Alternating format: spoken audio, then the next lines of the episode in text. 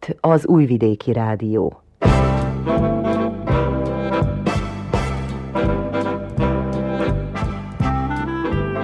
Mozaik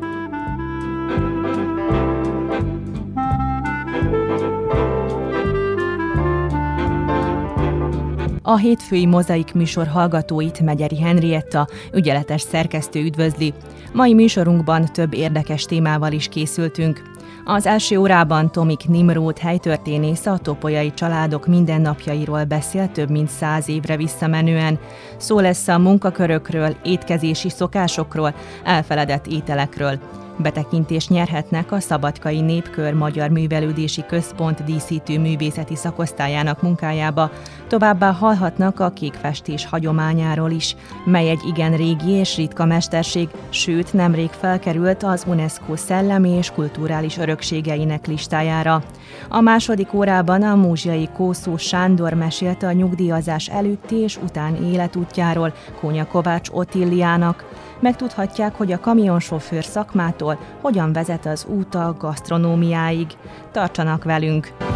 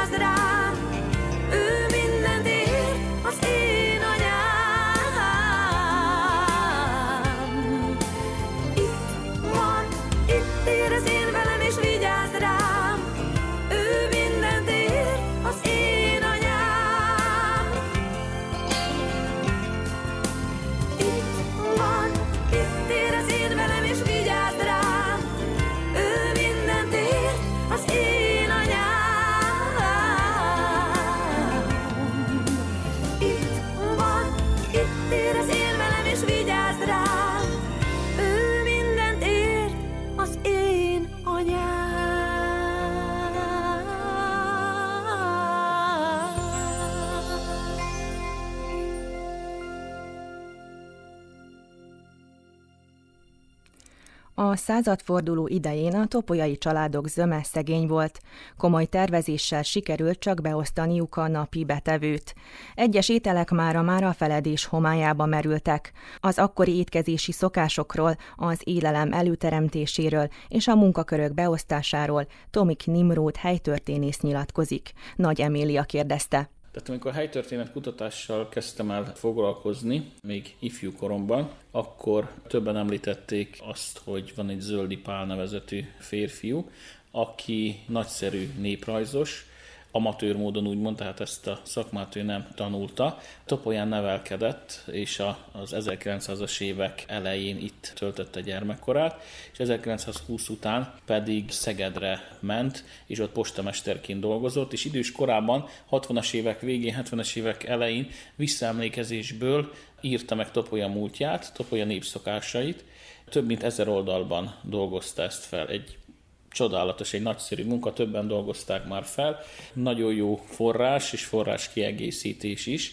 Úgy néz ki, hogy száz évente születnek topolyán krónikások, hiszen az 1800-as évek legelején volt André István, aki ott néhány évet megörökített az akkori történéséből, Zöldi Pál, hát bízom benne, hogy most, amikor már a papír sem luxus cikk, minél többen megírják a helyi eseményeket. Akkor még ugye sajtó nem nagyon volt, illetve hát egy-egy helyi lap jelent meg két hetente, tehát nekünk ettől jobb forrásunk a szegény ember életéről, a hétköznapokról nincs. Nagyon sok témát ölel fel, én gondolok a gyermek játékokra, népi szokásokra, hagyományokra, házépítés, hogyan nézett ki, mi kellett hozzá, a szántás, vetés, tehát az egész földművelés, hiszen akkor még Topolyanak a lakossága nem is döntő többségben, hanem 95%-a közvetlenül a földből élt meg, és ez a 95%-nak a, a döntő többsége nagyon szegény körülmények között élt. És ő ezt a környezetet ismerte legjobban, ő is ebben nevelkedett, és jegyezte föl mindazt, hogy hogyan táplálkoztak.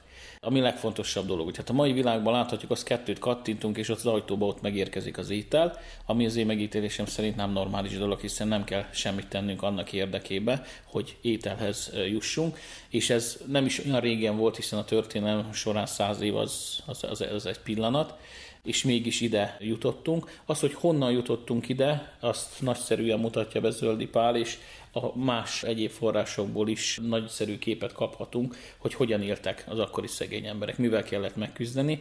A szószoros értelmében sokszor éheztek. Mik voltak azok az ételek, amik mégis voltak a konyhán, amit folyamatosan állandó jelleggel használtak. Érdekes mód, hogy nagyon sok ételt sorolnak fel, amit fogyasztottak, viszont ennek szinte mindegyiknek ugyanaz az alapja. Tehát mind csak egy kicsit, kicsit más próbáltak, mert valószínű, hogy mai nap folyamán is, hogyha mi is belegondolunk abba, akkor ugyanazt az ételt napokon keresztül fogyasztani senkinek nincs kedve. Más volt az étkezés, és más került az asztalra tavasszal, más nyáron, más ősszel és más télen, és mindig ez szezonfüggő is volt. Tartották a bőtöt, és mindig a, inkább az egyházi nap naptárt használták. Tehát az egyházi ünnepeket mindig betartották, a bőtöt mindig betartották, és azt is láthatjuk, hogy mindig megtartották a hús hagyónapokat, ez ugye a hétfő, szerda és a péntek volt, szombaton se nagyon készítettek olyan ételt, amiben hús lett volna, és nem is nagyon tudtak, mert nem is nagyon volt hús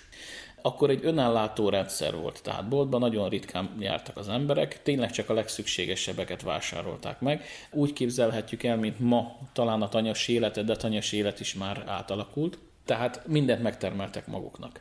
A földjük nem volt, akkor béreltek. És akkor itt vagy az idősebbektől, vagy a, vagy a földesútól egy 104 szögölt kaphattak, ahol javariszt krumplit termesztettek. Tehát a kenyér mellett a krumpli volt a legfontosabb ételük, és az egész családnak a lelke mind, mind a mai napig az édesanyja volt, és tőle függött minden. Tehát tőle függött az, hogy azt a keveset, amit évközben meg tudtak termelni, azt be tudják osztani egész évre. Tehát apróságnak tűnik, de hogyha kicsit vastagabban kenték meg a kenyeret zsírral, akkor már a szomszédok megszólták, hogy ez micsoda dűzsölés, és meg lesz majd ennek a bőjtje is később, amikor majd nem fognak tudni mit enni aratáskor az egész szívben, tehát az alkú úgy szólt, hogy egyrészt részesek, tehát megvolt egy bizonyos százalékot kaptak búzába. A búzát megőrölték, abból készült a liszt, és az az, amit egész évben megpróbáltak beosztani.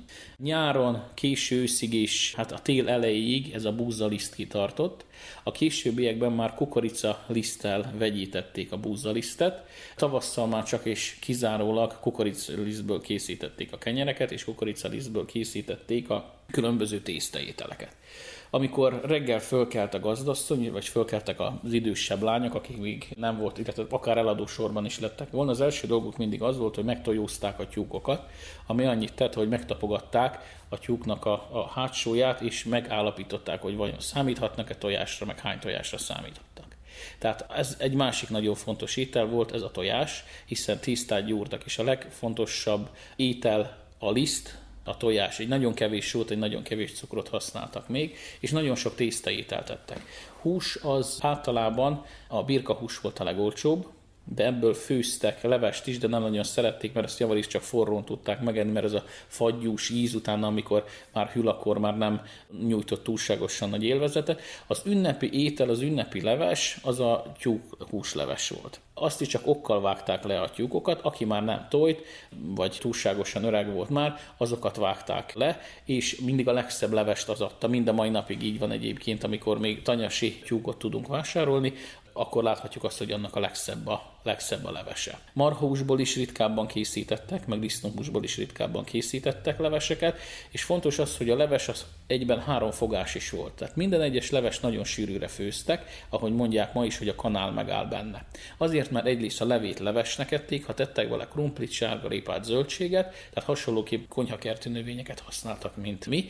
Az szolgált úgymond második ételnek, és hát hogyha esetleg egy-egy darab hús is volt benne, akkor az, az számított a, a főételnek. Nagyon sok tisztaételt készítettek, ezek közül a kedvence a gyerekeknek is, hát a fölnőtteknek is a barátfüle volt, amit még korábban még mi is nagyon sokat tettünk, és az utóbbi időben sajnos ez is kiveszőfélben van.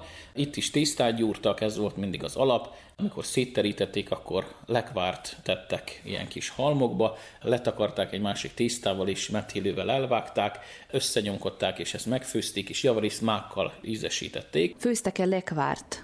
Abban az időben Topolyán? A lekvár az Topolyán csak szilva lekvár volt, tehát másból nem is főztek lekvárt, hanem csak szilvából főztek. Azért, mert a barackból akkor kevesebb volt, itt alma volt még egyébként, ami népszerű, illetve elterjedt gyümölcs volt, a szilvát pedig cserélték, tehát voltak szilva termesztő vidékek, ők jöttek ide föl Bácskába, és ők javarészt egyrészt eladni akarták volna a portikájukat, a pénz nem nagyon volt, ők szívesebben cseréltek volna búzára. Viszont sok szegény ember nem tehette meg azt, hogy azt a keveset, amit aratáskor részként megkapott, hogy ezt elcserélje szilvára. A termelő parasztok, a tanyasi gazdák voltak azok, akik tudtak cserélni, és akinek volt valamennyi piaci fölöslege. Ebből a szilvából készítették a lekvárt is, tehát hogyha lekvár, akkor nem kellett válogatni, hogy eper vagy, vagy bármi más, hanem azt tudta mindenki egyébként, hogy ez csak kizárólag szilva lekvár lehetett. Amit kedvelt és kevésbé kedvelt étel volt, ezt a gancáknak nevezték, vagy ganca, ami többféle lízből készítettek, de nagyon érdekes egyébként a leírása. Ez gyakorlatilag forró víz, forrásban lisztet szórtak közé, elkeverték, hogy ne legyen csomós, esetleg egy kis sóval ízesítették, és pirított hagymát tettek rá esetleg egy nagyon kevés zsírt. Tehát a búzából készült ganca se volt túlságosan népszerű, de ettől rosszabb már, ahogy az leírások mondják, mert ezt még nem kóstoltam, az az árpa ganca, ami állítólag hasonló volt, mint a csirisz, tehát hozzáragadt az embereknek, a gyerekeknek is a szájpadlásához, és ez csak ilyen kényszerítel volt, de lehet ugye ezt is fokozni, mert állítólag a kukorica ganca volt a legrosszabb az összes közül, amit a gyerekek csak akkor ettek meg, hogyha az anyjuk jó elverte őket, és úgy ültette oda az asztalhoz, de ez tényleg csak a legvégső esetben készítettek ilyen ételt. Ha egy kis zsírral, jó sok vízzel, folyamatosan öblögetve, így tudták csak megenni ezt, ezt a fajta tésztaételt. Krumpli volt az alapja, tehát krumpli volt az, ami a kenyeret is ki tudta váltani. Ezt főzték is, vagy ezt sütötték is. Talán a legjobb ételük és a legfelségesebb ételük a krumpli pecsenye volt, de ezt csak a disznóvágás után tudták elkészíteni. Ez hasonló egyébként a mai napokon is szokták készíteni, krumplit megpucolják, karikákra vágják és húst tettek a tetejére, ez átitatta ezt a krumplit egy kis sóval, hát ez mind a mai napig egy, egy nagyon finom étel. Ez is körülülős étel volt. Tehát mai világban láthatjuk azt, hogy nagyon sokszor, hogy megvan, hogy ki az, aki először szed, vagy esetleg szednek neki. Itt is megvoltak családon belül a szabályok, de ugyanúgy megvoltak a szabályok a pásztor ételeknél, azok, akik kint voltak és a juhokat őrizték, vagy a szarvasmarhákat őrizték, ott is megvolt egy szabály. Tehát, hogy amikor elkészült az étel, és oda tették vagy az asztalra, vagy, vagy tehát körbeülték ezt az ételt, akkor mindig a legidősebb volt az, aki először odaülhetett és ehetett, itt kanalat nem nagyon használtak. Tehát a kenyér volt, amit bicskának vagy késnek a hegyére szúrtak. Ezek többször ilyen bő lével készült paprikások voltak, és ezt belemártották, és hát nagyon vigyáztak arra, hogy csöpp se essen le, hanem az egyik kezükben a kés volt, aminek a hegyén ott volt a falat kenyér, beleszúrták, kicsit megmártogatták, a másik kezét alátették, és így emelték a szájukhoz, hogy egy csöpp se menjen kárba. Mindig a legidősebb szedett először, utána rangban a második, és így ülték körbe, és mindenki egy-egy falatot vett egyszerre, szépen lassan fogyasztották el ezt az ételt, és mindenki csak saját maga előszehetett. Tehát nem lehetett átnyúlni, mert az nagyon nagy bűn volt. Egy idős nénivel beszéltem, még hála Istennek él most 95 éves, és ő is mesélt ezekről a körülülő sételekről, hogy hogyan is működött ez. Meg volt ennek a maga bája, de meg volt az a része is, hogy sokszor éhesek voltak a gyerekek, és hát sok mindent elkövettek annak érdekében, hogy az övék legyen. És az egyik ilyen körülülős ebédnél a nyolc testvér közül az egyik fiú, amikor már nagyon fogyott az étel, hát arra szánta magát, hogy ebbe a tálba beleköpött és utána a többi testvér jól megverte őt, de azt az ételt ő fogyasztotta el, de soha többet nem engedték utána, utána oda. Éhesek voltak a gyerekek egész nap, a szegény anyának kellett a semmiből is előteremteni ételeket, neki kellett mindig egy kicsit változatos ételt, hogy főzzön. Mi számított akkor ünnepi ebédnek? A legnagyobb ünnepek azok a disznóvágások voltak, tehát akkor, amikor az arató részt megbeszélték, akkor általában egy malacot is kaptak, egy, egy választási malacot, és ezt a malacot egészen a vágásig malacnak is nevezték. Tehát hiába volt benne több mint 100 kiló, az volt a malac. A vágás napján nevezték el disznónak de akkor nagyjából neki ugye az volt az utolsó napja, amíg így nevezték. Mindenki értett a családban egy kicsit a jószágnak a, a feldolgozásához, és itt egyetlen egy darabja se a sertésnek nem maradt feldolgozás nélkül. Tehát mindent elhasználtak elhasználták a fülét, farkát kocsonyának. Az is egy nagyon fontos ételük volt, és az is egy nagyon ünnepi ételük volt az akkori kor szegény emberének. Kolbászból nagyon keveset tettek félre, ami nagyon fontos volt az a szalonna. A mai nap folyamán, hogyha láthatjuk egyébként, hogy hogy néznek ki a szalonnák, hogy 80% a hús, korábban nem így néztek ki, mert javarisztere mi felénk a mangalicák voltak elterjedve, aminek 10-12-15 centis szalonna rétege volt. Ez a legfontosabb étel volt, hiszen akár reggelire, akár vacsorára ezt a, a tarisznyába ezt a, az ételt tették, hagymával és kenyérrel fogyasztották, valamint tudni kell, hogy megvoltak a, az időszakok, amikor erősebb ételeket ehettek, és megvolt az, amikor, amikor kicsit könnyebb ételeket, mert nem volt. Az erősebb ételek pedig a keményebb munkához kellettek. Tehát aratásba a férfi embernek meg kellett, hogy legyen a megfelelő kalória, hiszen az nélkül nem tudott dolgozni. És ezt az emberek szépen lassan, de ugye rájöttek arra, hogy ez így működik, és évközben is, amikor egy-egy gyerek éhes volt, akkor az édesanyja rászólt, hogy nem kaphatsz most tenni, mivel édesapádnak kell majd aratásra az a, az, az étel. Hogyan tárolták abban az időben a húsokat? A húsok, tehát a mélyhűtő vagy hűtő akkor még nem volt. A húsokat azokat lesütötték és zsírban tárolták. Találhatunk rá példák 40-50 évvel ezelőtt Topolyán, hogy, hogy még többen sírban sütötték le, a húst is úgy tárolták. A másik tárolási módszer az a füstölés volt, és úgy hívták, hogy a kéménybe. Tehát a kéményből főzünk, ami annyit jelentett, hogy füstölt étel vagy füstölt hús is került aznap az asztalra. Ezt általában káposztával együtt főzték meg. Tehát ami a krumpli mellett egy nagyon fontos étel volt, ez a káposzta, amit már akkor savanyítottak, hordót használtak, és ez a hordó ezen kettős hasznosítású volt, hiszen a nyár folyamán vizet tároltak benne azért, hogy ne száradjon ki teljesen, és aztán nyár második felébe, illetve ősszel pedig elkezdtek savanyítani. Hasábokat is készítettek, és hát külön szakma volt az, aki a káposztát legyalulta, voltak, akik ezzel foglalkoztak és bérbe mentek káposztát gyalulni, voltak, akik csak kölcsönadták valakinek, e, volt, akinek pedig a tehetősebbeknek otthon is volt káposzta reszelő. Itt a torzsát általában ki szokták vágni, azt mondták, hogy túlságosan erős vagy túlságosan kellemetlen íze lenne a káposztának. A gyerekek nagyon szerették torzsát külön megenni, vagy odaadták a kecskének, aki szintén nagyon szívesen elfogyasztotta. De ezt gyerekeket állítottak bele a hordóba, akik ezt folyamatosan taposták, és hát leveleket tettek egy-egy rétegben a legyalult káposztát, a káposztának a levelét, és aztán később ugye szármaként tudták felhasználni a hasábot. A tejtermékek közül mi volt az, amit a leginkább fogyasztottak? Milyen formában fogyasztották a tejtermékeket? Tejtermékek közül a túró volt az, amit fogyasztottak, de csak nagyon ritkán mert egyrészt a az korábban, hogyha volt otthon, azt elhasználták, valamint ha túrót készítettek, akkor azt elvitték a piacra és pénzért értékesítették. Ugyanez volt a csirkékkel is, hogy mindig átgondolták azt, hogy levágják, vagy úgymond párba kötik, megkötik a lábukat, elviszik piacra is, és ott értékesítsék, mert a pénzre mindig nagyon nagy szükségük volt. Tehát ezt mindig mérlegelniük kellett, hogy mi legyen a, a fontosabb. Mi az még, amit úgy ki lehetne emelni, amit régen használtak, és most már egyszerűen kiveszik, vagy, vagy kimegy divatból, úgymond? A mai világban már kevesen használnak Szent János kenyeret, vagy Szent János tésztát.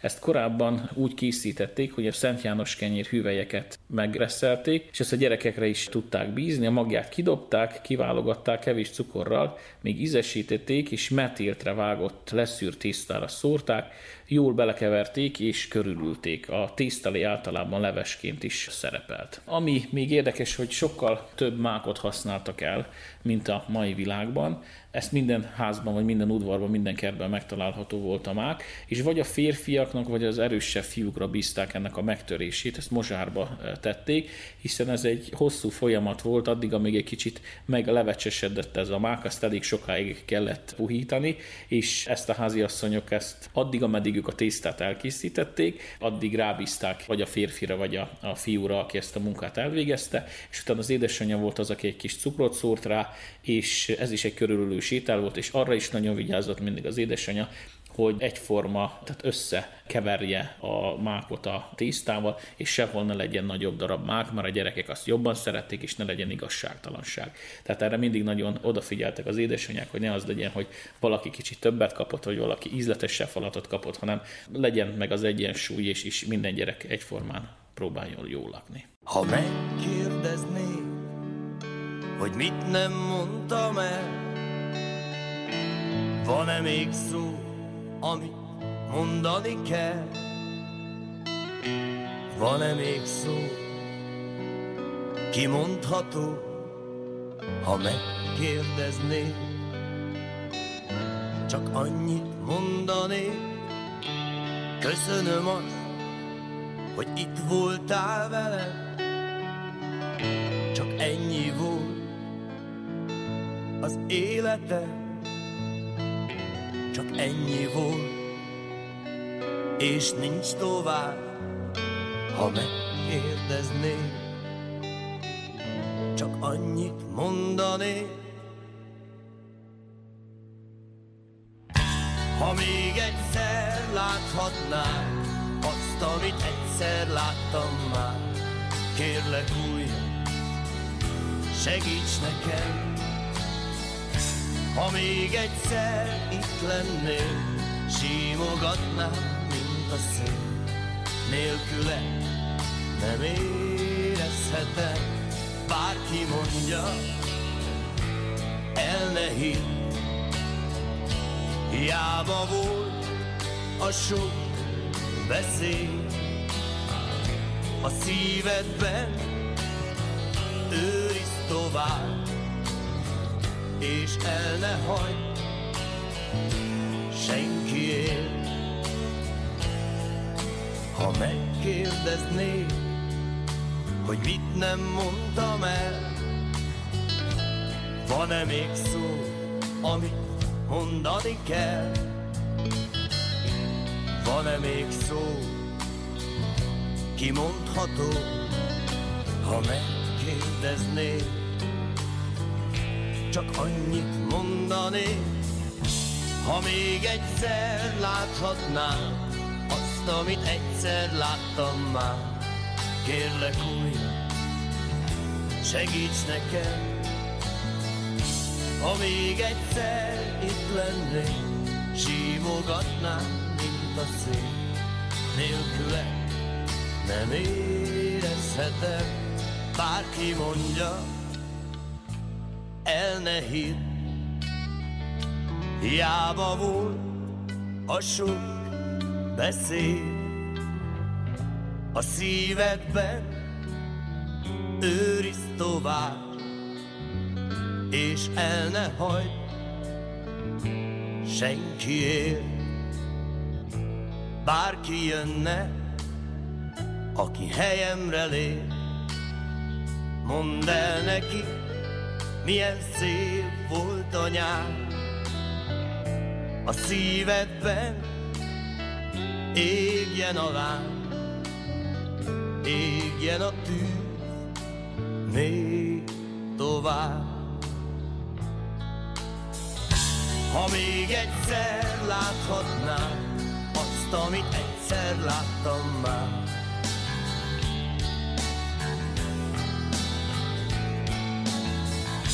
Ha még egyszer itt lennék, símogatnám, mint a szél.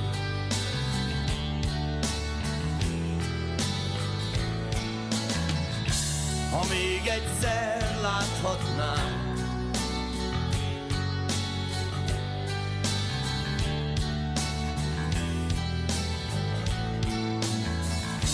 Ha még egyszer itt lennék,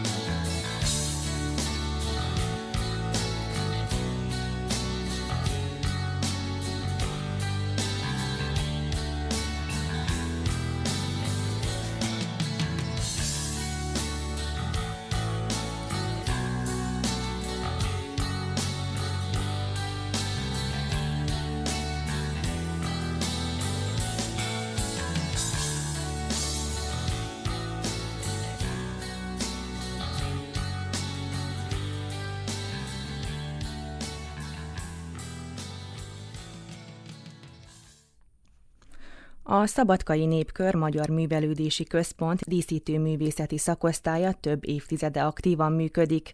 Fenyvesi Margit hímző népi iparművész már gyermekkora óta szívesen foglalkozik kézművességgel, mint mondja a hímzés áll hozzá legközelebb. Vörös Gábor hangfelvétele következik.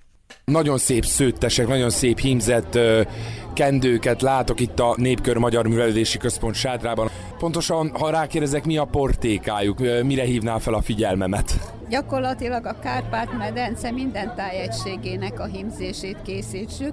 Az mellett csipkét is készítünk különböző technikákkal. Most megy a szakkör, a bercsipke.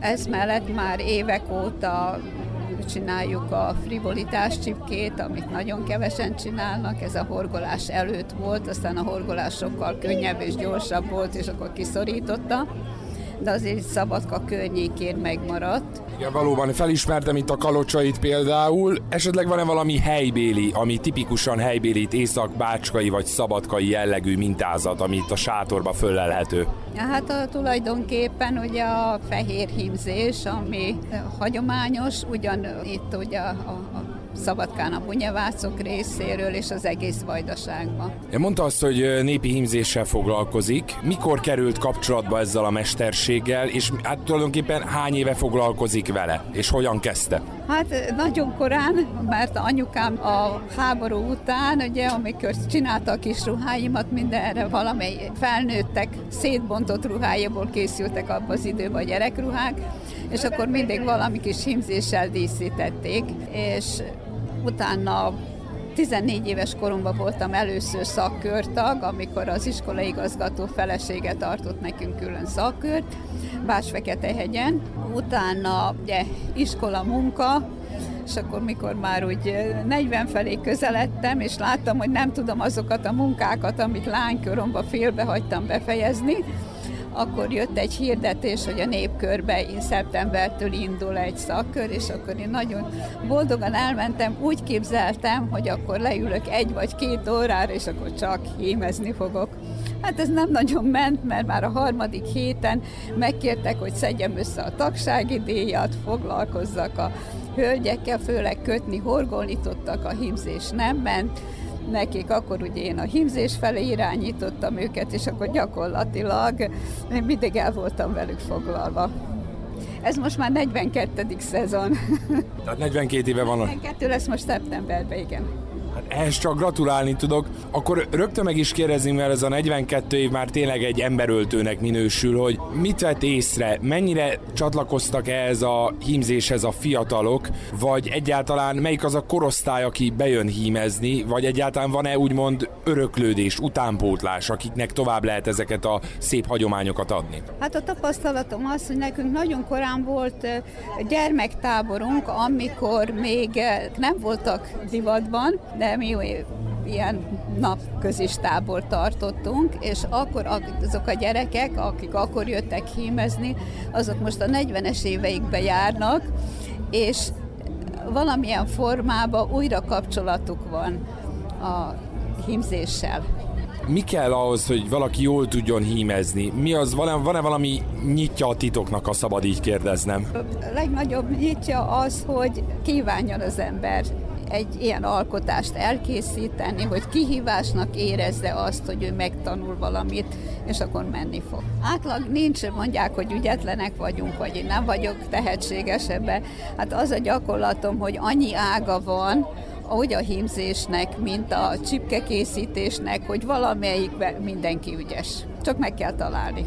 Sok esetben hallottam azt, hogy talán valóban a népi hímzés az mindenféleképpen fegyelmet, precizitást és sorkövetést, mintakövetést kíván meg az egyéntől. Nem tudom, esetleg ön még ez a felsoroláshoz hozzátenne valamit?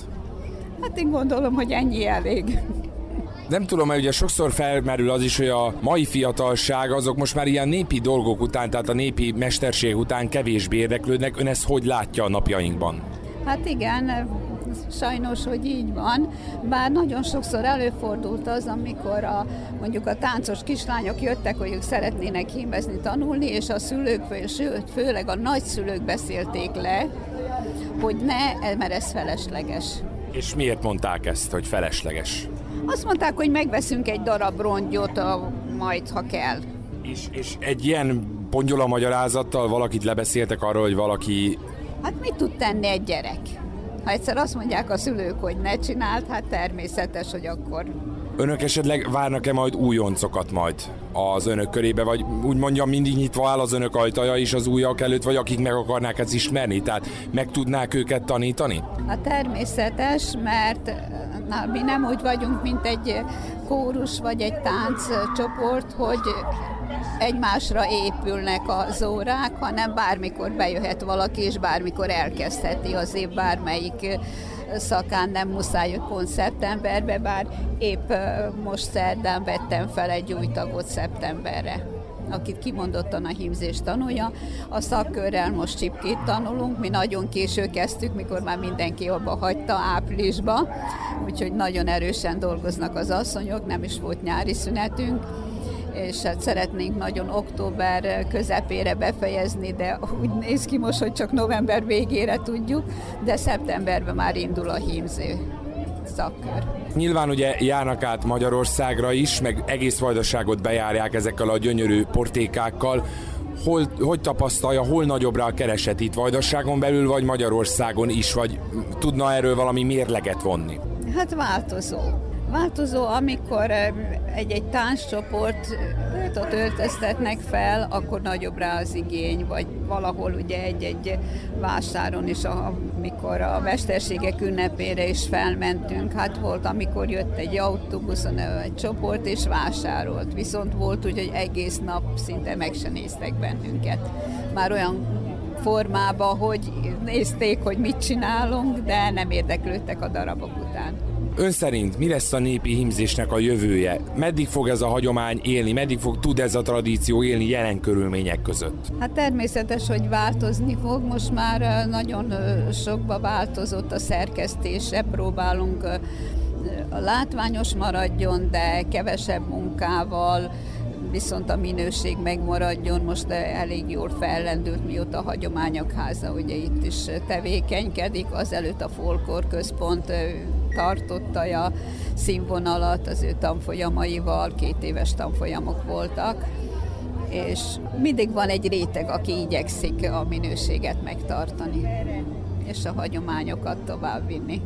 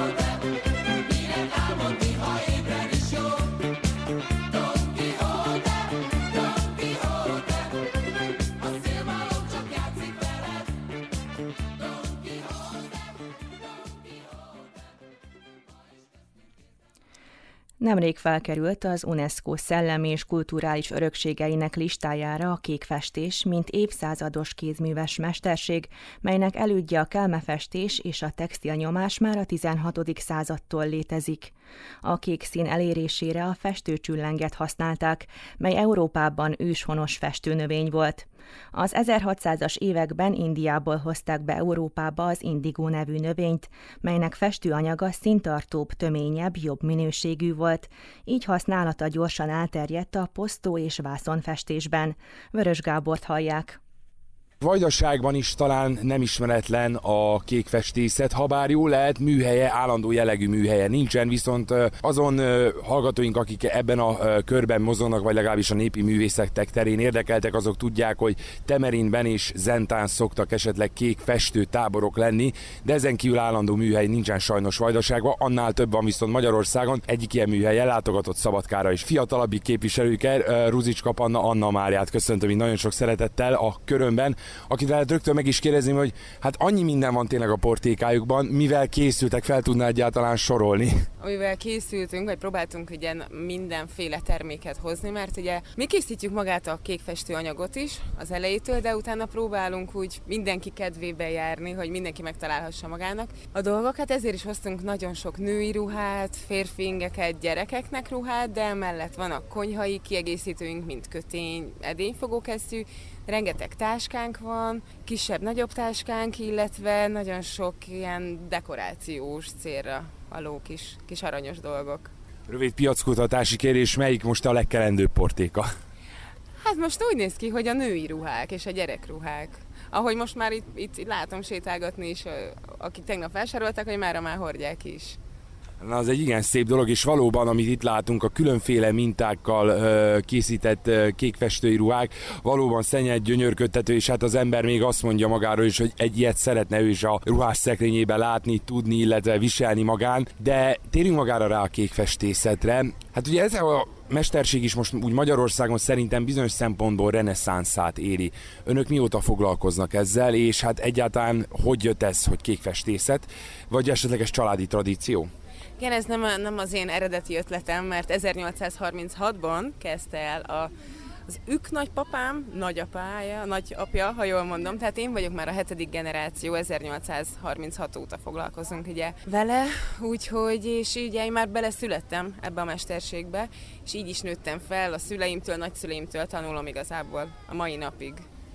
Bár tudom, hogy most ez az interjú talán túl rövid is lenne hozzá, de azért mégis mit kell magára a kékfestészetről tudni, hogy miként jön ez létre, illetve hát milyen technikák, metódusai vannak, hogy ilyen nagyobb összefoglalót kaphatnánk el ilyen percben most. Igen, hát egy nagyobb, és igen, akkor a leegyszerűsített változata, vagy úgy röviden, ez már egyébként így magának kékfestő elődjének, vagy hogy mondjam, tehát mert azért már, már amire kiforrott ez a mesterség, ez ugye egy olyan anyag, amit mi elkészítünk a végére, ami annyira színtartó, mérettartó, hidegben, melegben, tűzőnapon, mindenhogy lehet hordani, de az elődjei azok hát Ázsiából került igazság szerint Európába, és aztán valahogy egyébként azt is lehet mondani, hogy Magyarország lett a kékfestésnek a, a nagy hatalma, így a mai napig is így van, mert mióta a kékfestés az UNESCO világörökség része lett, főleg azóta, így az európai kékfestőknek van egy nagy találkozója Ausztriában, Gutauban, így aztán mind a szinte 25 kékfestő, aki megtalálható Európában,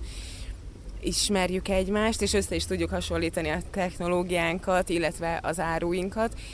És a magyaroknak van egy ilyen saját specialitásuk, hogy forrón festünk, mert úgy néz ki maga a kékfestőnyek készítése, van egy pamut nyers anyagunk, és azt mintázzuk meg ezekkel a nagyon régi, csak a régi több száz éves dúcokkal, nyomódúcokat használjuk, azzal mintázunk, és ehhez, erre a célra van egy ilyen speciális keverékünk, a mintázó massza, aminek a szakneve a pap, és ezeknek a nyomódúcoknak a segítségével visszük fel ezt a réteget az anyagra, és ahol megmintáztuk, festés után ott fehér marad. Ezt utána követi rengeteg különböző mosás, öblítés, vasalás, szárítás, de végül így jutunk el a, a kékfestő anyaghoz. És mi nekünk ez egy magyar specialitás, hogy forrón festjük meg az anyagot 90 fokon, és ettől lesz ennyire tartós.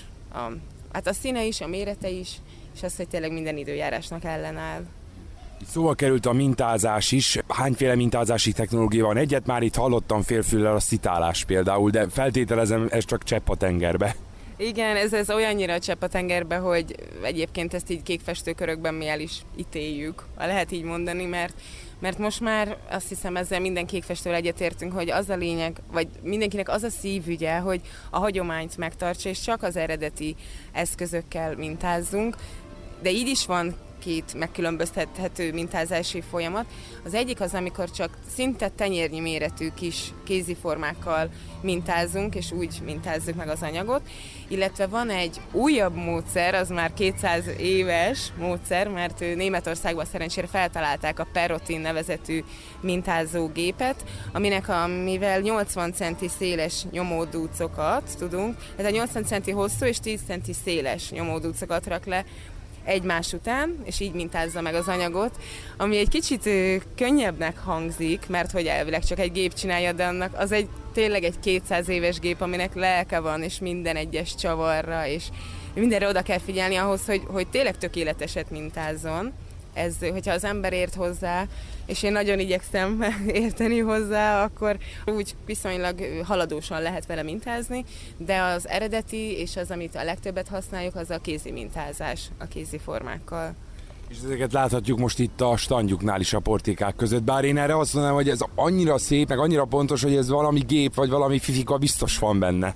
Igen, szerintem a fifika ez, ez, a, ez a több száz éves rutin, ami benne van most már így a, átörökölve a generációkról, mert tényleg nagyon megvan pontosan, hogy én még talán látom, hogy mikor hol illesztettük össze. Én csak a varrást látom most per pillanat éppen ezen a szoknyadarabon, amit mutat. Tehát az, hogy hol van elválasztás, az nem. Vagy mutasson rá, komolyan most már engem is érdekel. Én most ez tényleg olyan szépen lett mintázva, hogy nem is tudom megmutatni, de minden formának van egy-egy szög, amit úgy nevezünk, hogy az anzet szög, ami megadja, hogy hova kell passzintani a következő mintát éppen, hogy jeláthatatlan legyen.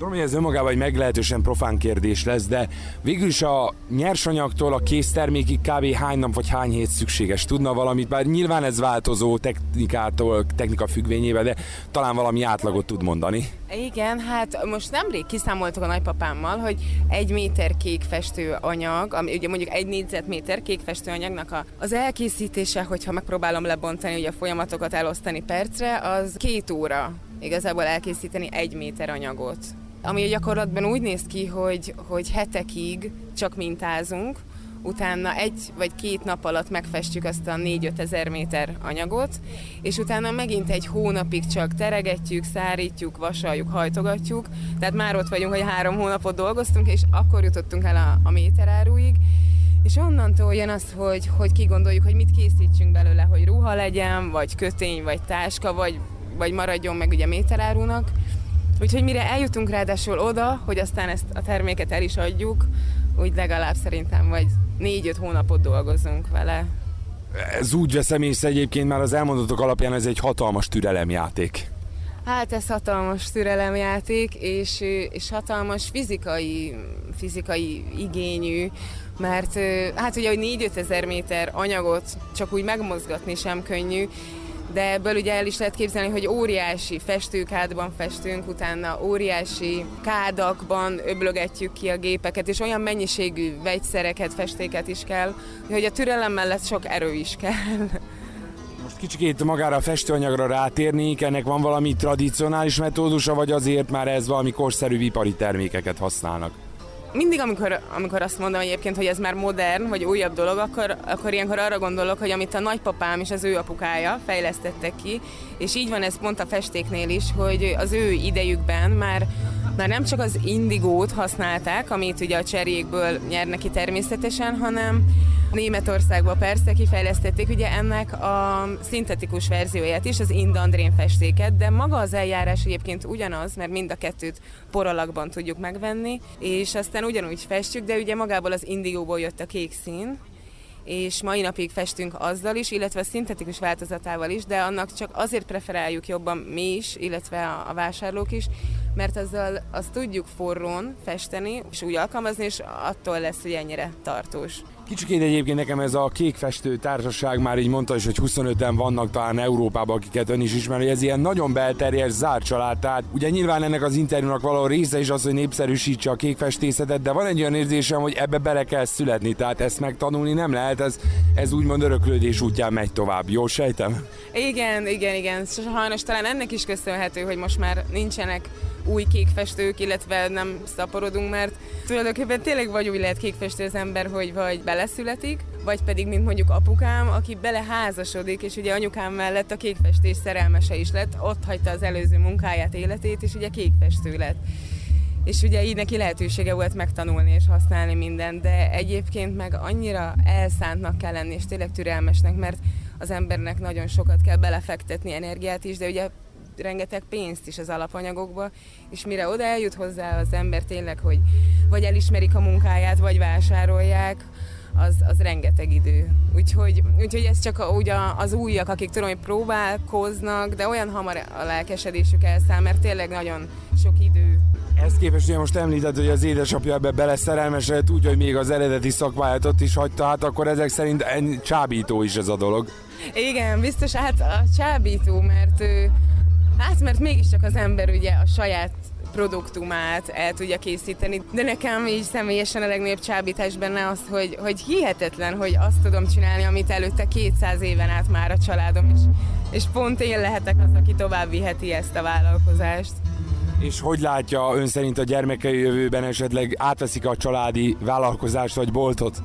Hát próbálom követni a szüleim példáját azzal, hogy nem fogom ráerőltetni. Nekem már van egy kisfiam, egy másfél éves kisfiam, és nekem is a szüleim sosem erőltették rám, de mindig segítenem kellett, illetve részesnek lenni, és aztán ezért is tanultam meg. Aztán idősebb fejjel ugye felfogtam, hogy ez mekkora kincs és mekkora dolog. Úgyhogy próbálom majd a, a saját gyerekeimnek is megtanítani, de nem erőltetni, és aztán remélem, hogy ők is beleszeretnek. A másfél éves kisfiam, nem tudom, ő már azért ott sertepertél a műhelybe, tehát az már érdeklődik utána? Igen, imádja, mindig ott van, mondjuk nincs is más választása, jön velem, mintázni már, már, már szinte, hogy ő is tud a kis kezével tudja rakosgatni a mintát, de én azt látom rajta, hogy nagyon imádja, úgyhogy remélem megmarad neki, de egyébként most is itt van velünk, csak pont a délutáni pihenését töltik. Jó van, természetes, addig meg ugye a kedves anyuka és nagymama meg itt megkeresi a kenyére valót, a szabad így mondom, mert én úgy veszem észre, mivel éppen azért, hogy önök kevesen vannak, mint kékfestők, hogy ez egy, azért ebből egy nagyon komoly bevételt is lehet szerintem generálni, mert én úgy veszem észre, és ezt ugye ön is így igazolta nekem, hogy itt végül is az emberek ezt nagyon szívesen választják, megvásárolják és hordják is, ugye, és ez újra divatba is jött talán. Igen, igen, bár ahhoz is szintén sok türelem kell, hogy az ember megtalálja, hogy azért hol van az a közönség, akik értékelik, mert rengeteg embernek tetszik, de azért azt én is tudom, hogy az ára az nem egy, nem egy kínai ruha ára, tehát ez egy olyan szoknya, ami mi olyan sokat nem keresünk rajta, mint amennyi az ára, de ugye, ahogy mondtam, annyira idő is munkaigényes, és a, a felhasznált alapanyagok is olyan drágák, hogy hogy meg kell találnunk azt a réteget, aki amellett, hogy tetszik neki, de ugye szívesen ki is fizeti érte. Úgyhogy igen, tehát meg lehet találni szerencsére azért azt a réteget, és próbálunk ugye olyan dolgokat is készíteni, hogy meg is vegyék, meg is szeressék az emberek. Igen, és itt meg kell jegyeznem egyébként itt a standunknál láttam méter árut is, tehát itt méterre is adják a kékfestő vásznakat, már mint a elkészített mintás vásznakat, gondolom, hogy ö, otthoniak mondjuk függönyt csináljanak belőle, nem tudom, konyhakötényt vagy bármi mást kendőket, fejkendőt? Igen, egyébként pont most a, a legutóbbi vevőnk a, az autójába vett kárpit húzatot, hogy ő a, a kékfestővel fogja bevonni. Úgyhogy igazság szerint kész szerencsé, hogy van nálunk kékfestőanyag, mert, mert így szokott lenni, hogy meglátják, ihletet kapnak, de lehet, hogy pont nincs, ami nekik kell, és megveszik méteráruba, hazaviszik és elkészítik, amire ők gondoltak. Na ez az igazi jó kis piacvállalkozási szellem, látvány magáért beszél, és én hálásan köszönöm ezt a beszélgetést, és hát kívánom azt, hogy ez a, szakma az ön gyermekein keresztül, vagy gyermekén keresztül a jövőben még számtalan évszázadot megéljen, és hogy ez egy örök, biztos sarokköve maradjon az ön családjának. Köszönöm a beszélgetést. Én is köszönöm szépen, és mindent meg fogok érte tenni.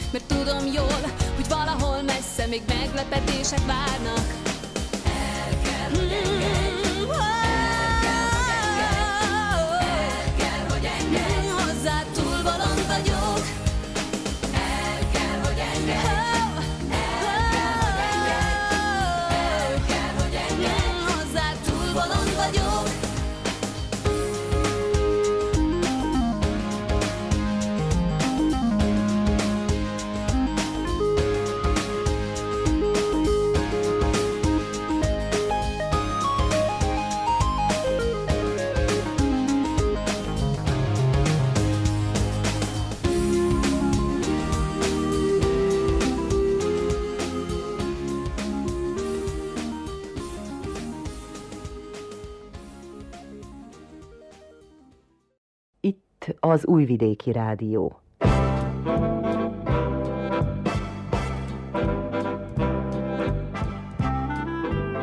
Mozaik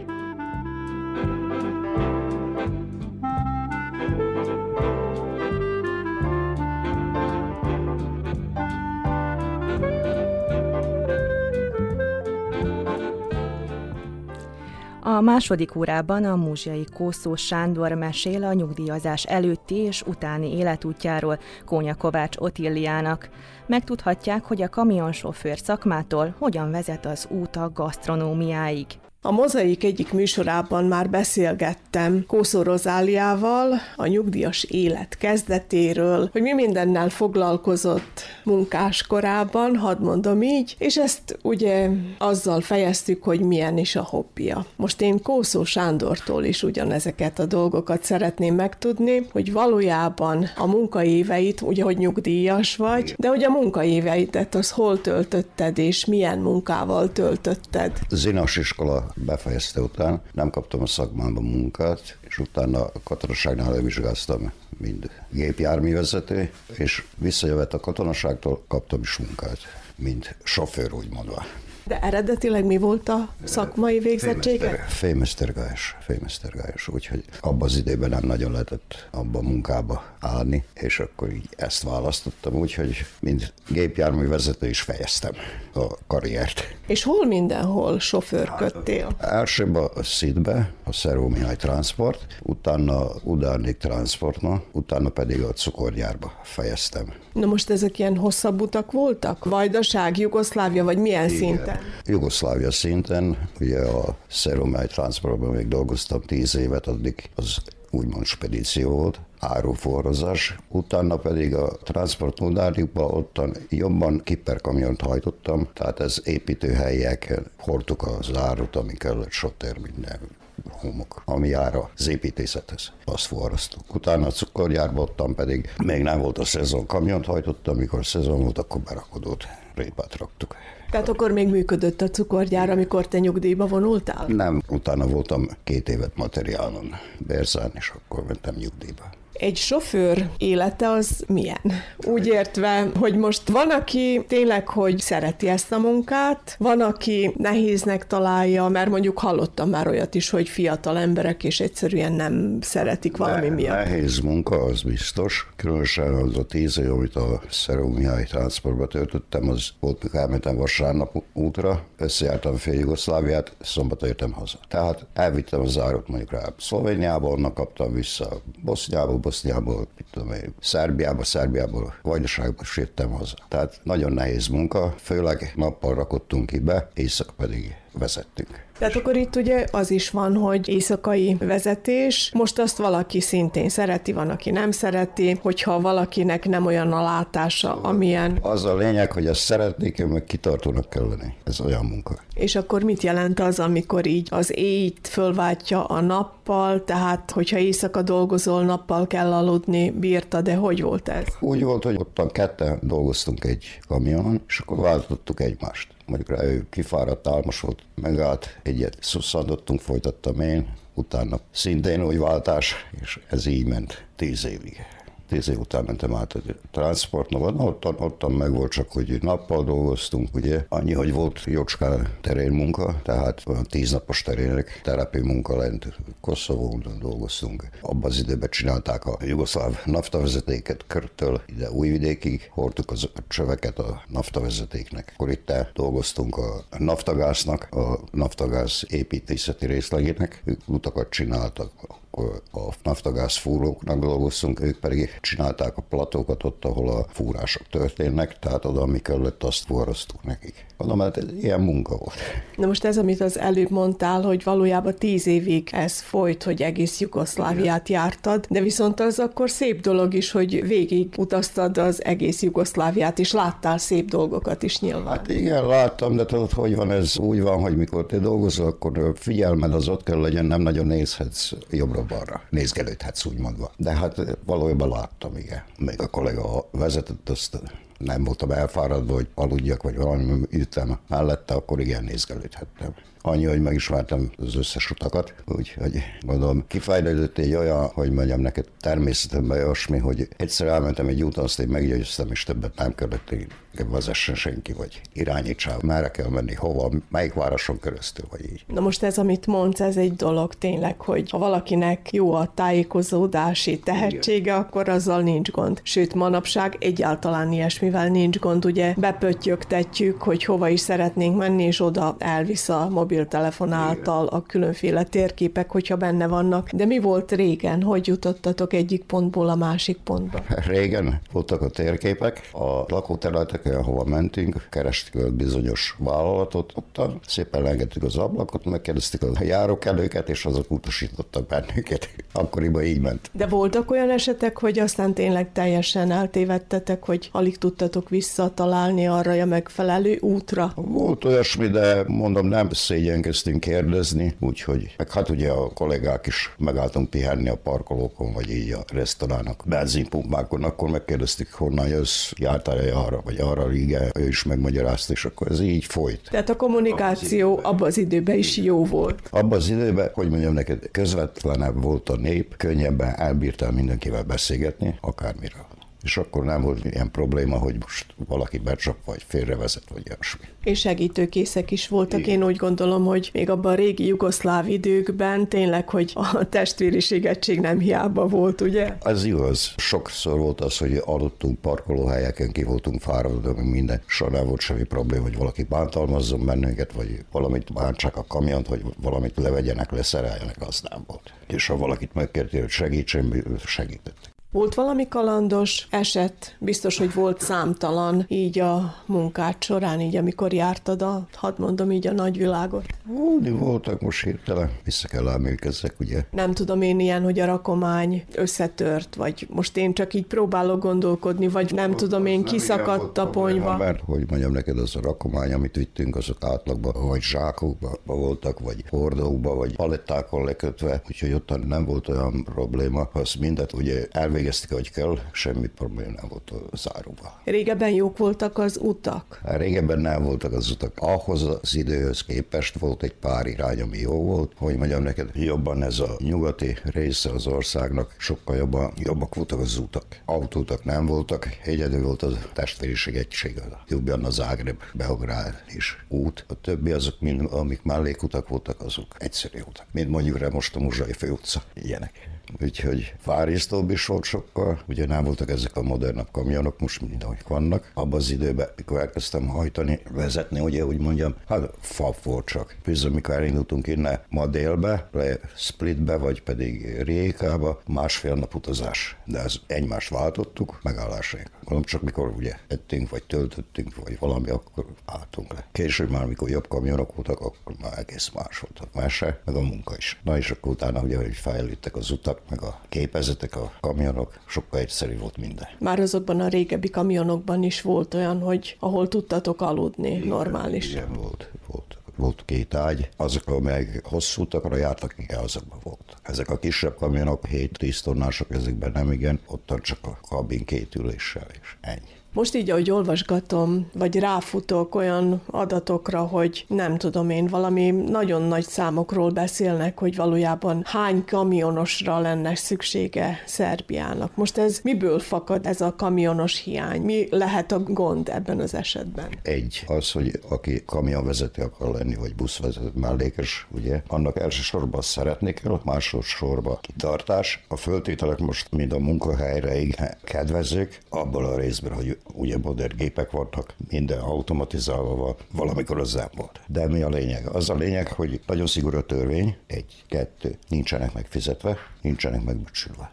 Mert nem mindegy az, hogy most én lebírok hajtani 5 óra hosszat plusz 3-at, és nekem muszáj 10 óra hosszát pihenni. És nem mennek ketten, hosszabb útra csak egy. Tehát 8 óra után muszáj 10 óra pihenés. Ez már egy. És most 10 óra után megint csak 8 óra hosszát bírsz, tehát 5 fél óra szünet plusz 3, és megint 10 óra hossza. És különösen, na most ezt nem mondom itt eh, Szerbiába. Itt körülbelül most ezt le lehet egy iránt 8 óra hosszába be lehet építeni. De mennek külföldre nem lehet és plusz külföldön még szigorúbbak a törvények, meg az mellett a határokon rengeteget kell várni.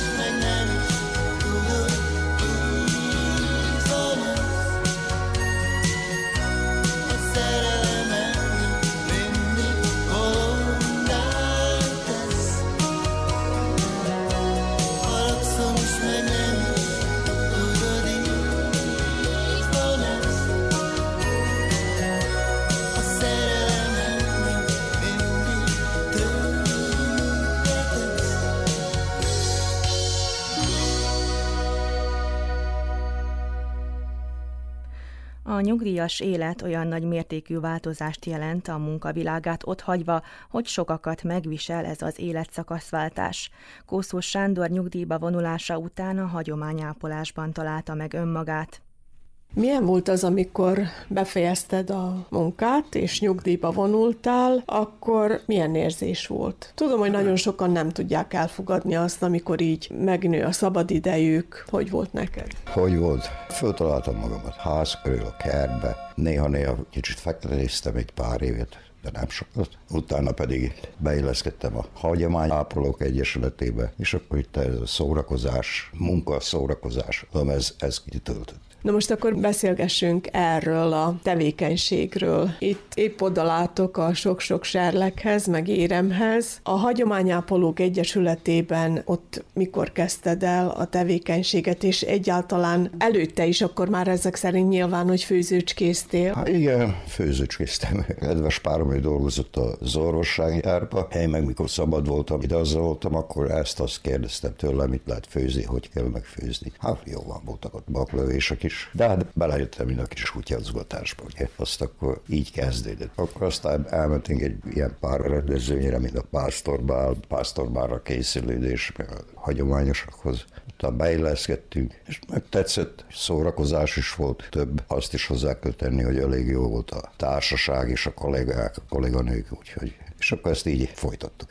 Most nem tudom pontosan, hivatalosan azt hiszem, hogy 13 óta állandó tagok vagyunk idáig. Most, hogy meddig bírjuk, majd ugye az egészségtől is függ, meg hát ettől az egész helyzettől. Hát most sajnos egy kicsit szorul a kapca, nem bírunk úgy segélyt se kapni, meg hát kevés a donációk, meg az ilyesmi, és akkor kis pénzt, amit így ezen a mi kis főzésünk, ez az a behajtunk, hát az annyi, hogy egy hónapnyit bírunk olyan szerényen valamit készíteni. Emlékszel-e arra, hogy mi volt az az első főzted, amivel érmet vagy pedig serleget értél el? Igen, 15-be muzsolai búcsún, csirkepaprikás. Ez volt az első serlegem, első hely. És akkor ugye hát én is kezdtem így rákészülni, erre kell egy bogrács, kellenek lábak, akkor kell az a aló, az a melegítő, hogy mondjam, az égítest, gáz, palack, meg ilyesmi. Akkor lassan összeszedtük úgy, hogy és akkor így beindult a versenyezés. Most már odáig eljutottatok, hogy tudod egyáltalán, hogy hány érem a tiéd, mennyi a kedves párodé? Nem tudom, nem tudom pontosan, úgyhogy, de vannak belőlük. Végül is akkor itt gyorsan összeszámoltuk, hogy hány érem, hány serleg a tiéd, most akkor tudjuk konkrétan. Igen. Hát van 8 serleg, 20, 20 érem az ami érem, meg hát ugye ami lényeg a fakanál az ajvár. Elsők voltunk, azt már nem mondom meg melyik évben pontosan, de elsőbb lett szervezve az Erenyelínba, és elsők lettünk a Rénusz Egyesülete. Ez csapat. Tehát az ajvárfőző verseny, igen. igen. Ajvárfőző verseny hogy mondjam neked, járunk több felé, ahol rendezzek ilyen főzőversenyeket. Itten a környékben az Titel, Debellács, Itabé, Szemihály, Jankahíd, Torda, akkor Bácskában Zenta, Kanyizsa, és akkor így el szoktunk látogatni. Na sajnos vannak Bácskában több felé versenyek, de hát ugye messze van távol belekerül.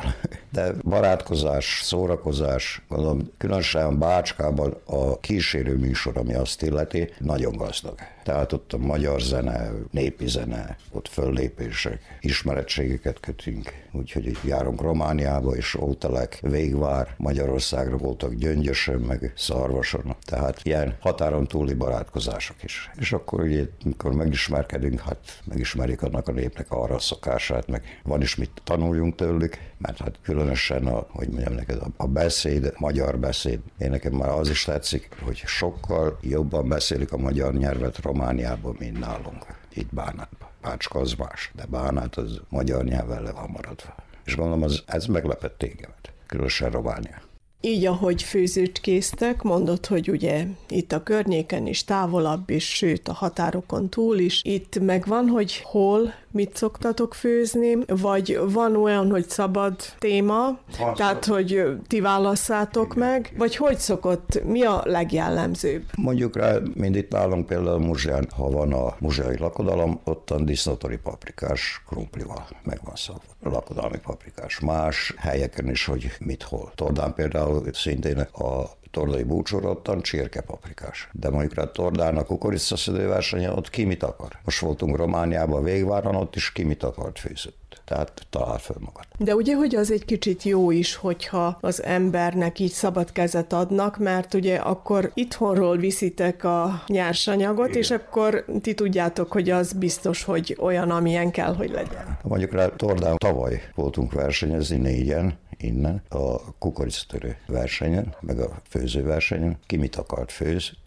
Kérdezi tőlem párom, hogy te mit főzöl? Mondom, zöldbe főzeléket, sütök mellé egy csirket, szombathoz kész. És azt is csináltam, azt aranyérem. Ez is hagyományos íz, nem? Persze, hogy... Neked van valami kedvenced, amit tényleg, hogy mindig nagy előszeretettel főzöl? Mondjuk rá a birka paprikás vagy pörkölt, azt szeretem főzni, meg a vadból az ősz pörkölt, tavaly is az idén is aranyérem kanizsáról. Na meg hát van más is, de én nekem ez fekszik legjobban. Így a legjobb eredmények azok szerinted melyek voltak? A legjobb eredmények, ami, na mostan szerintem temerini birka paprikás, kanizsánna zőszpörkölt tavaly az idén, azok nagy versenyek, Kanisa Zenta, ott átlagban 50-től 80 versenyző van. Tavaly 79 versenyző volt, 80 valamennyi jelentkező. Az idén nem volt 64 versenyző, a 80 jelentkező. De gondolom tényleg nagy rendezvény, nagy verseny, részvevők vannak mindenfelől Magyarországról, Horvátoktól, Romániából, úgyhogy tehát, van konkurencia. Tehát ilyen nagy versenyen megnyerni egy aranyérmet, vagy nem tudom én mi azt gondolom, hogy nagy tét. Már akármilyen helyezést, hogy elérjen az ember ilyen helyt, az nagy, gondolom van jelentősége. Neked mi a kedvenced így a már evés szempontjából is? Evés szempontjából a mákos tészta meg a nunki.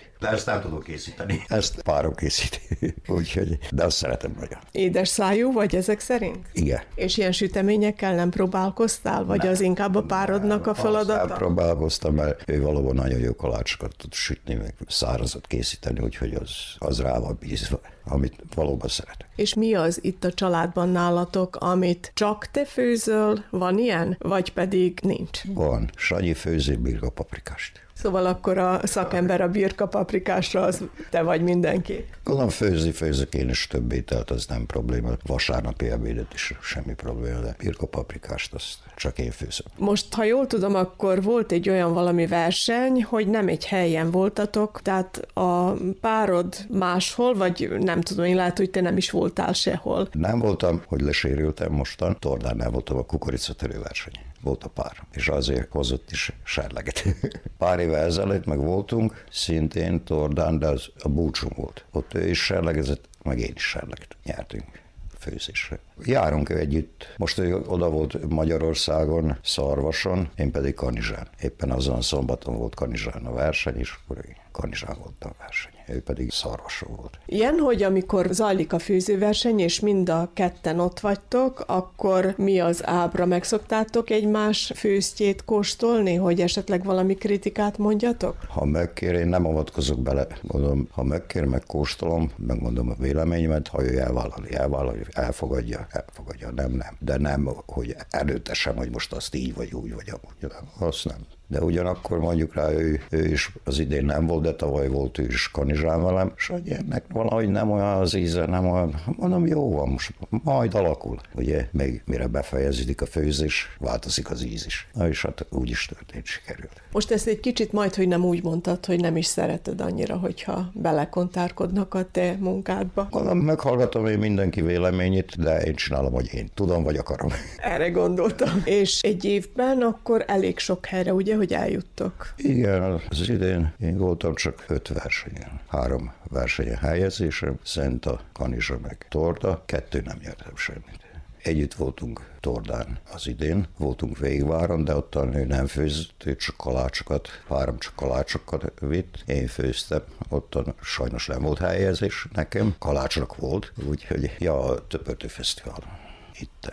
Tehát öt helyt voltam, három helyezés. Most kérdezted, melyik a mondjuk rá az, amit mondtam, a Magyar Kanizsa, Zenta, Temerin, Szemmihály, Disznótori Paprikás, Itabé. Mondom, ezek a, amik megmaradtak az emlékezetemben, mondjuk rá, amik versenyeken olyan jól éreztem magam, meg jó sikerült, mint Az a jó az ilyen kisebb közösségekbe, hogy ismerik az emberek egymást, és mondjuk én is megtudtam azt, hogy nálatok épp ma főtt ki a nem tudom melyik pálinka. Hányféle fajta pálinkát főztetek? Szépen volt barack, csak hát becsapott a párom. Két barackfáról barackot elekváraszt, akkor nekem maradt csak egy barackfáról cefrének. A baracpálinka, az idén sok volt a füge, füge pálinka, szilva pálinka, szőlő. Na, abból nem volt sok, de gondolom termett szépen, úgyhogy abból is főztük. Na most akarok majd készülni a bírsalmát, mert most már látom, hogy szép sárga, és akkor lassan neki lehet fogni a cefre készítésnek. Persze mindegyik cefre megvan, hogy hogy is készül, ugye? Nem mindegy az, hogy hogy is mint készül, te valami nagy előkészületekkel bírsz. Nincs itt nagy előkészület, itt a lényeg az, hogy az a gyümölcs érett legyen. Mondjuk rá az idén a szilvával el vagyok keseredve. Még ma szedtem le egy vajlinka, máskor meg már uzsai búcsú körül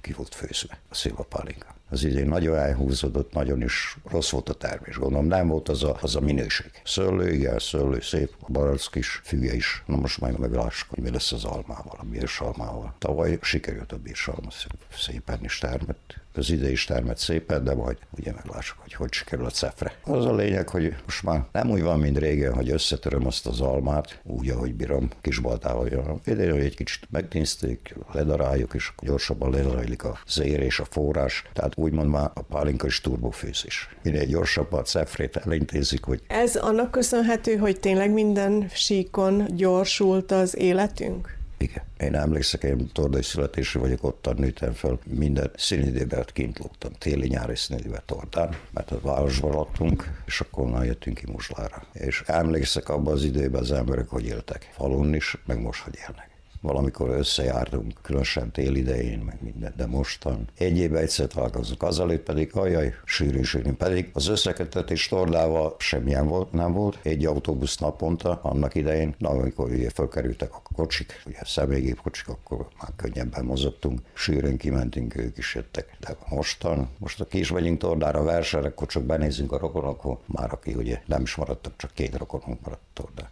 Nagyon változott az életmód is, meg a minden. Most akkor ezt úgy is értsem, hogy már nektek se nincs időtök nyugdíjasoknak, vagy hogy van ez? Van időnk, nem az, hogy nincs időnk, hanem tudod, hogy van. Nagyon elidegenedtünk. Mindenkinek megvan a saját családi köre, azt ennyi. Nincs az, mint valamikor, hogy az testvére ellátogatunk, vagy most, ha találkozunk, köszönünk, azt ennyi. Sajnos.